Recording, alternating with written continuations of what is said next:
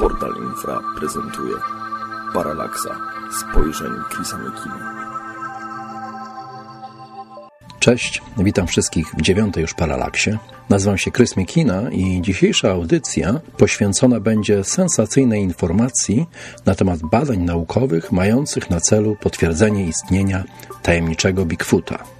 Przez ostatnie pięć lat prowadzono te badania w ścisłej tajemnicy. Właśnie dobiegły one do swojego końca i z przecieków wiadomo, że ich wyniki są sensacyjne i są w stanie zmienić spojrzenie nie tylko na całą naszą rasę, ale także nieoczekiwanie potwierdzić istnienie życia pozaziemskiego. Autorem przecieku okazał się być najsłynniejszy rosyjski znawca Bigfoota Igor Burcew, który w piątek, 23 listopada, ogłosił w euforii, że prace nad genomem kryptoida zostały ukończone i że prowadzono je w laboratorium dr Melby Ketchum w Teksasie. We wrześniu 2010 roku opublikowałem na Nowej Atlantydzie notatkę pod tytułem Dowody na istnienie Bigfoota w której opisałem pracę dr Melby Ketchum nad rozwikłaniem kodu genetycznego Bigfoota.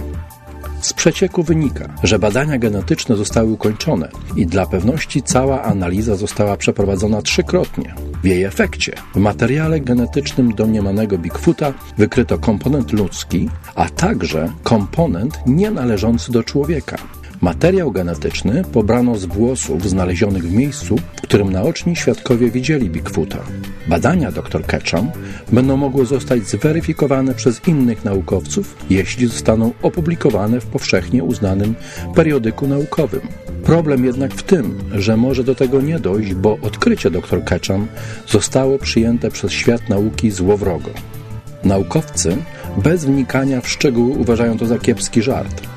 Pewnym wyjściem z sytuacji jest opublikowanie wyników badań w rosyjskim magazynie naukowym i o pomoc w tej sprawie został poproszony Igor Burcew, który przez to nieoczekiwanie stał się źródłem przecieku.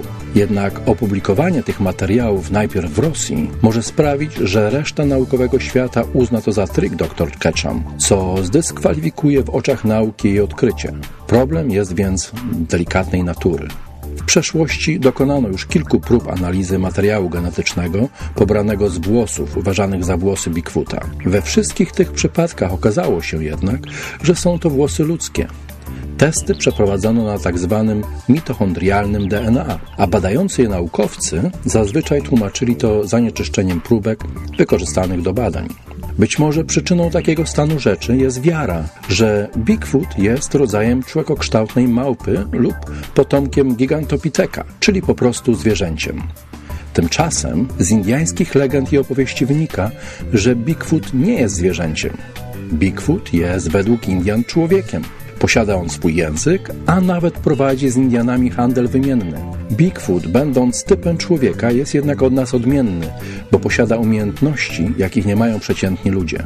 Mimo to naukowcy zdecydowali się zignorować taki fakt, wierząc, że mają do czynienia ze zwierzęciem. Dodatkowo test taki jest procesem kosztownym i rozciągniętym w czasie, co również zniechęciło wielu badaczy. Zbadane przez dr Ketchum włosy pochodziły z północnej Kalifornii, z miejsca tuż przy granicy ze stanem Oregon. Kobietę z plemienia Hupa, mieszkającą na obrzeżach indyjskiego rezerwatu, obudził w nocy hałas dobiegający z ustawionego obok jej domu metalowego śmietnika. Nad śmietnikiem zawieszona była także lampa, którą włączał detektor ruchu. Kiedy Indianka wyjrzała przez okno, w świetle lampy zobaczyła jakąś postać grzebiącą w jej śmieciach. Nie mogła jednak dostrzec, czy był to człowiek, czy też może niedźwiedź. Jej szwagier był policjantem w tym rejonie i właśnie miał służbę tej nocy. Więc nie zastanawiając się zbyt długo, zadzwoniła do niego z informacją, że coś dziwnego dzieje się wokół jej domu. Kiedy szwagier z innym policjantem podjechali pod dom i zapalili silne szperacze, szperacze w swoich kruzerach, nieoczekiwanie ich oczom ukazał się potężny Bigfoot przeczasujący śmietnik. Obaj policjanci aż zamarli ze strachu, widząc z czym mają do czynienia. Bigfoot natomiast, bez oznak paniki, porzucił śmietnik i oddalił się w stronę lasu.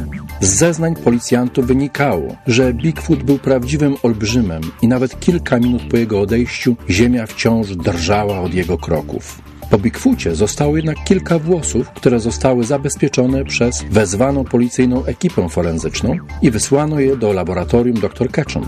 Ona sama przyznaje, że zazwyczaj nie ma problemów z identyfikacją włosów i w swoim laboratorium ma kolekcję włosów, które mimo wysiłków nie udało jej się całkowicie zidentyfikować. Nie oznacza to automatycznie, że należą one do Bigfoota. Aby uzyskać pewność, kto jest właścicielem takich włosów, przeprowadza się analizę kodu DNA, której wynik pokazuje bez cienia wątpliwości tożsamość osoby lub zwierzęcia, do którego należały. Najszybciej taką tożsamość można odkryć wówczas, jeśli do włosa wciąż jest doczepiony mieszek włosowy. Mieszek zawiera wystarczającą ilość materiału genetycznego, aby móc z całą pewnością orzec, czym lub kim był ich właściciel. Włosy znalezione obok śmietnika Indianki z plemienia Hupa miały doczepione takie mieszki. Oznacza to, że można z całą pewnością stwierdzić, czy Bigfoot jest tylko legendą, czy może raczej realnym stworzeniem ukrywającym się w górach i lasach Ameryki. Dr Melba Ketchum ze zgromadzonego materiału wyselekcjonowała 109 próbek, które poddano analizie genetycznej. Badań dokonuje się w sposób podobny jak w forenzyce, gdzie szuka się fragmentów DNA po to, by ustalić tożsamość osób uwikłanych w sprawę kryminalną. Testy takie zakładają na przykład badanie struktur mitochondrialnych, gdzie można znaleźć cechy dziedziczne osobnika. Następnie przeprowadza się badania izotopem nuklearnym. Melba Ketchum szybko zorientowała się, że ma do czynienia z absolutnie unikalnym materiałem. Ze skąpych informacji, jakie zostały udostępnione przez dr Ketchum, wynika, że mamy do czynienia z materiałem genetycznym człowieka. Na dodatek należy on do ludzi żyjących współcześnie, czyli mniej więcej 15 tysięcy lat temu. Podczas takich badań, mając już wyodrębniony genom, można określić skąd pochodzili męscy i żeńscy przodkowie badanego osobnika.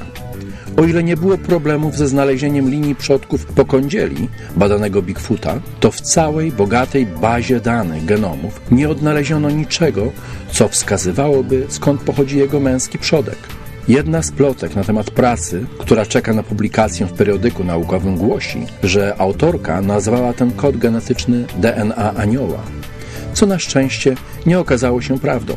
Pokazuje to, jakim dynamitem jest posiadanie potwierdzonych informacji na temat istnienia Bigfoota, którego znakomita większość naukowców uważa za legendę. Dlatego niemalże natychmiast przypuszczono atak na dr Ketchum, nie czekając nawet na publikację efektów jej pracy.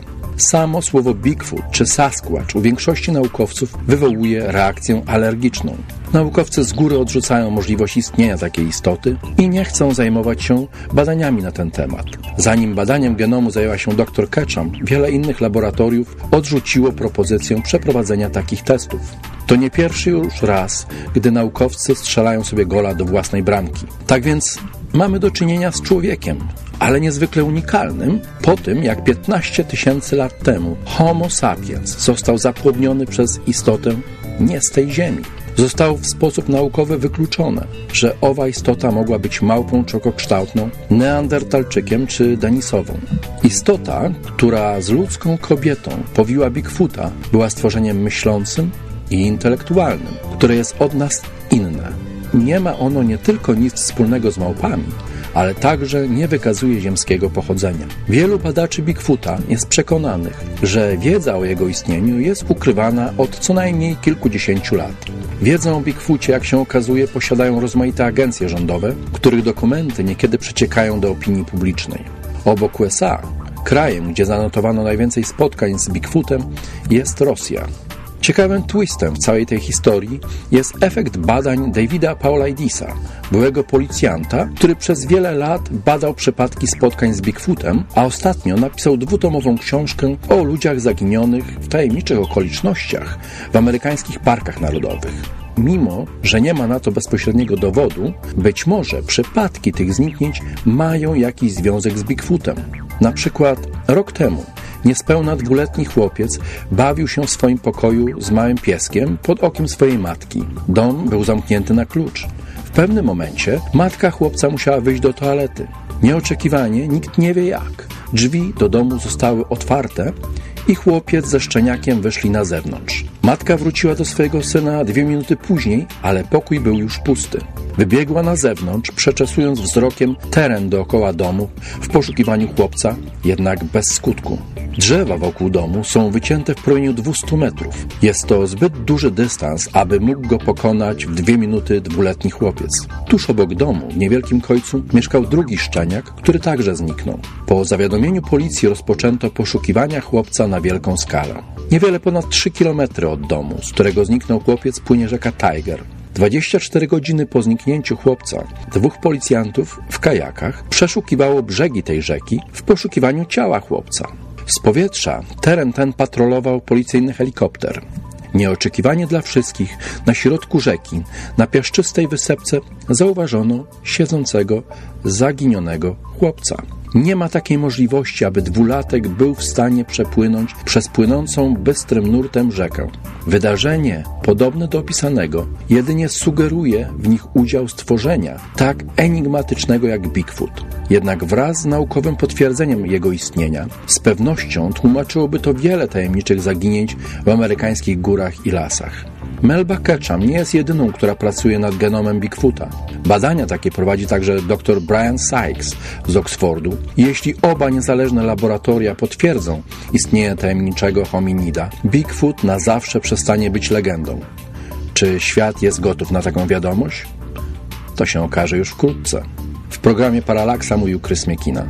Zapraszam na moją stronę nowaatlantyda.com, a także do kolejnych odcinków audycji już wkrótce. Cześć. Produkcja i realizacja Portal Infra www.infra.org.pl